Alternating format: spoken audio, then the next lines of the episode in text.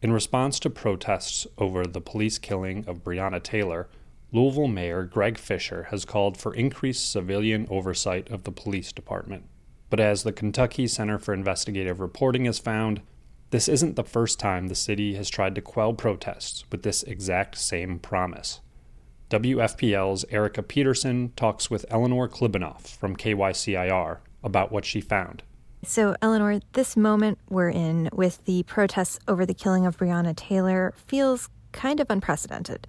But Louisville actually has a long history of these kind of movements, right?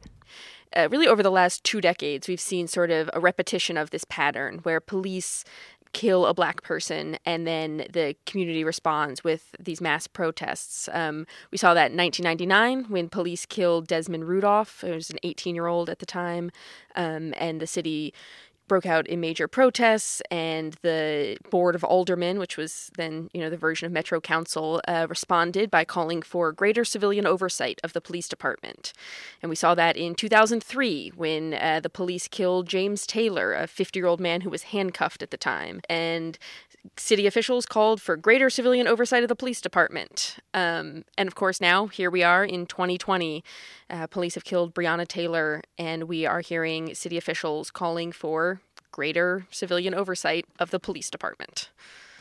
Okay, so I mean, so greater civilian oversight of the police department keeps being kind of offered up as a solution um, to fix uh, these problems. So, do we have this? Like, does Louisville finally have civilian oversight of the police department?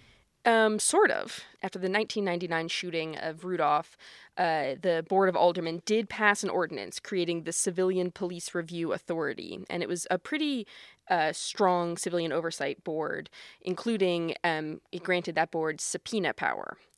Uh, almost immediately, the Fraternal Order of Police sued, saying that because the Board of Aldermen didn't have subpoena power, they cannot grant subpoena power to another authority and actually sort of an interesting detail is that the uh, vice president of the fraternal order of police at that time was david james who today is our metro council president and is very supportive of creating a, a civilian review board that has subpoena power granted um, through the legislature so that board never went into effect. And then in 2003, after the city county merger and after the shooting death of James Taylor, the city created the Citizens Commission on Police Accountability, which is pretty much what we have today for civilian oversight. Okay, so what does the Citizens Commission on Police Accountability actually do?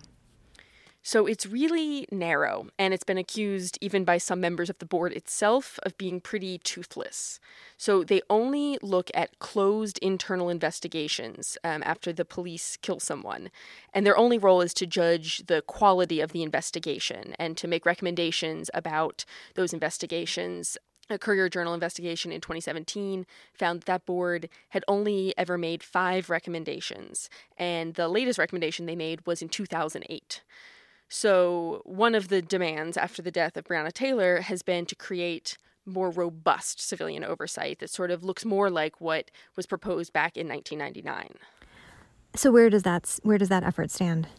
So things are looking more promising this time around than we've seen other um, iterations of this same request. Um, both Mayor Fischer and the Metro Council have come out strongly in favor of creating a civilian oversight mechanism. Um, they've created a working group that is currently reviewing different models of oversight to sort of figure out what the most effective form this could take.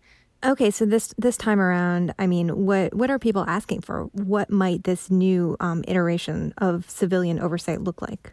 So um, it could be a board of civilians, of just like community members, sort of reviewing police activity.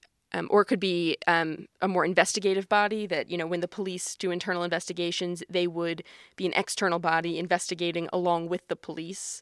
Um, or it could be as formal as um, an inspector general, you know, a, a, metro government employee outside of the police department whose job it is to investigate complaints against the police department.